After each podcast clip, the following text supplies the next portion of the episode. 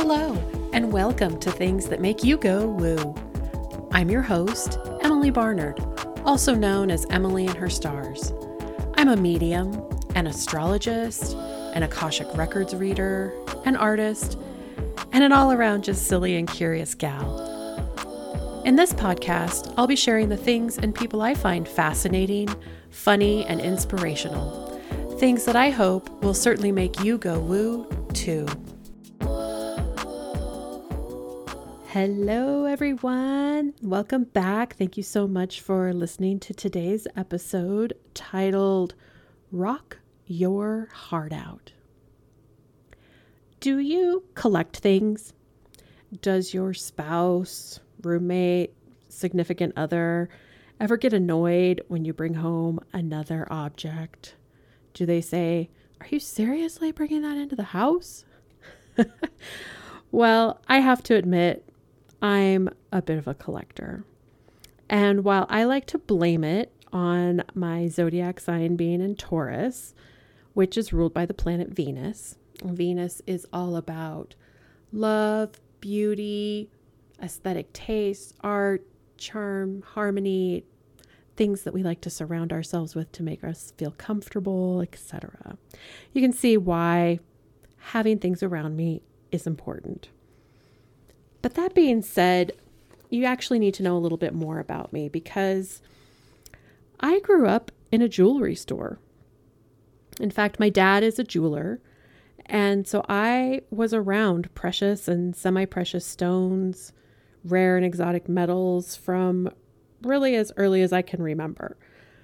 I somehow instinctually knew that sparkle was important.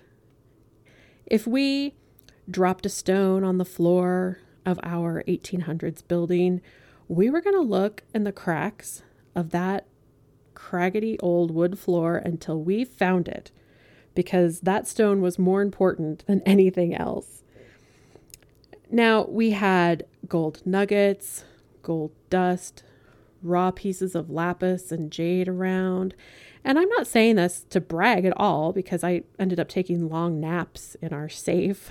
And I would even put all the rings on my fingers at the end of the day when we put the stock away. But all of this be- to say rather that I knew from a very early age that rocks are important to people. But why do we collect? Why are we drawn to have multiples of things. I mean, we collect everything from artwork to dishes that belong to our grandmothers, rare plants, jewelry, furniture, unusual recipes. Some of us collect stamps on our passport, or even, dare I say, cats. No judgment maybe a little judgment, sorry.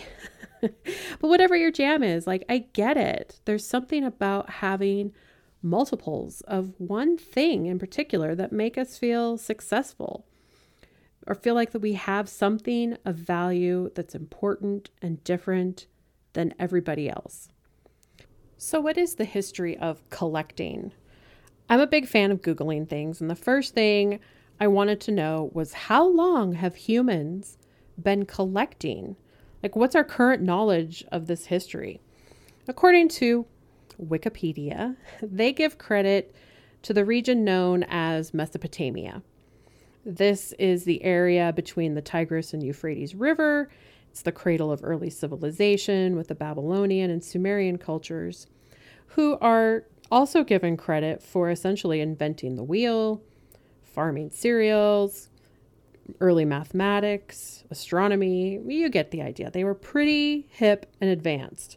And the idea that they are the very first collectors just doesn't sit well with me.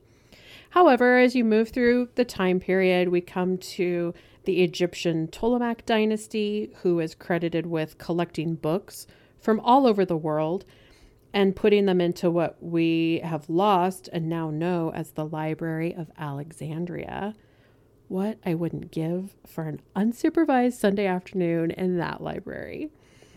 We also know that the Medici family in Florence during the Renaissance is given credit for one of the first private art collections. And today we have museums and galleries and collections all over the world. Probably we collect now more than we ever have before. However, I believe there is one thing in particular more than any other thing that we collect, and it's rocks. Yeah, rocks. I mean, I know for me, if I visit a faraway distant land, I'll bring a little rock home. Nothing spectacular, but something to remind me of that place. And when I ran across this article in March of 2021, it really solidified this idea for me. The article was titled 105,000 Year Old Crystal Collection. Let me just tell you, this got my woo antenna standing straight up because this is something I need to know more about. The article is about a study done by a group from Griffith University out of Australia, led by Jayne Wilkins. And she did some super important work in South Africa. A little history about archaeology in South Africa. It contains some of the earliest sites we have for Homo sapiens. And it's long been believed that the coasts and coastal regions of predominantly any country, but specifically this region, have always been where behavioral innovation began. While groups of people living inland and away from the coast tended to lag behind and take longer to catch up kind of like LA and New York with their judgy eyes, thinking that Kansas and Nebraska don't have cell phones or Wi Fi and don't even know who Lizzo is. okay, I, I get it. This has been a dominant narrative that's remained really for decades. But truly, it stems from find being able to find a well preserved inland early Homo sapiens site. It's just incredibly rare. And this article was so exciting because here in the expansive savanna of the Kalahari of South Africa, we're talking 350 to 375 miles inland from the coast, is this rock shelter. And it's located on Ga Mohana Hill. And it's not just a slight cave, but more of a large, expansive space with a rock overhang it faces just about north northeast and is even used today by the locals for spiritual and personal practices. So, the archaeologists have been working together with the locals and have found evidence of human activity within this rock shelter, this cave, between 100 and 110,000 years old. So, how do they know that this is what they've got? Well, they use these fancy lab techniques called OSL, which I'm not going to pretend to know or understand anything about, but I will tell you that what I read, it's generally considered optical stimulated luminescence, OSL. And through this, they measure the natural light signals that accumulate over time in sedimentary quartz and feldspar. Or, as Dr. Michael Meyer says, you can think of each grain as a miniaturized clock from which we can read this natural light or luminescent signal, giving us the age of the archaeological sedimentary layers. I mean, that's pretty fancy, right? But I think what's even more fascinating is what they discovered in this shelter 22 white calcite crystals altogether. And when you think about crystals, these aren't your traditional quartz crystal flat on one end, sort of obelisk shaped with a point at the top. No, no, no. These are flat, more like your credit card, and parallelogram or rhombus shaped. So they're not quite perfect squares or rectangles. They've got a few more sides. But they're all relatively similar in size. And they're not from South Africa. There are no other deposits of these minerals anywhere near this site. They are not known to come from this region. And I did a little more studying from my Encyclopedia of Crystals by Judy Hall. And this is a great book I recommend if you have any interest in stones.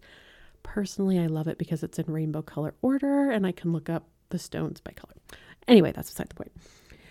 If you look up calcite, the sources it states are US, United Kingdom, Belgium, Czech Republic, Slovakia, Peru, Iceland, Romania, Brazil. These are not areas anywhere near South America. Why would they keep calcite crystals? Where, where did they get them? I'm fascinated by this. But what's interesting is that these crystals now in this site, buried with tools and sediment and other things, they have no utilitarian purpose that we know of. That's to say, they're not starting fires with these. They aren't looking at the sun through them like Vikings and their seer stones. No, we don't know what these stones were there for. Today, we use calcite in production for lime and construction. There's no need for them to have that in a cave 105,000 years ago. They weren't on a massive construction site. So I wanted to know a little bit more about the medical properties of calcite. You know, it's one of these stones that can help you recover from an injury. It reduces stress and tension. It strengthens bones and teeth, supports blood clotting, even helps lower your blood pressure. So, those are all things that could be incredibly handy to have around. But on top of that, if you look at some of the metaphysical properties for calcite, it's known to help strengthen our psychic abilities, help with astral projection, clearing chakras. It encourages your own natural abilities as well as your self confidence. It boosts trust and optimism, reduces limiting beliefs. I'm telling you, I got to get some of this on my shopping list now. Why collect rocks because no matter what, at the end of the day, they feel good. I'm 40 something years old and I have known from as early as I can remember that rocks are special. And if I need a report that says people have been collecting rocks for 105,000 years just so that I can bring home another one, you can bet your pants I'm going to use it in all my arguments. so if you need to bring anything home this week, feel free to use this episode with your significant other and let them know that collecting is just part of who we are as humans. And sometimes we don't understand the reason behind why we need something, we just know that it feels good. And sometimes that's the only reason we need. Now get out there and rock your heart out.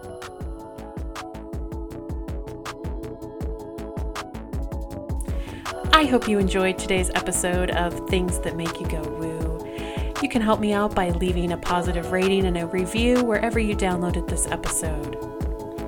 Be sure and follow me on Instagram and Facebook at Emily and Her Stars. You can also reach out via email anytime Emily and her stars at gmail.com. Thank you so much for listening, and I'll see you next time on Things That Make You Go Woo.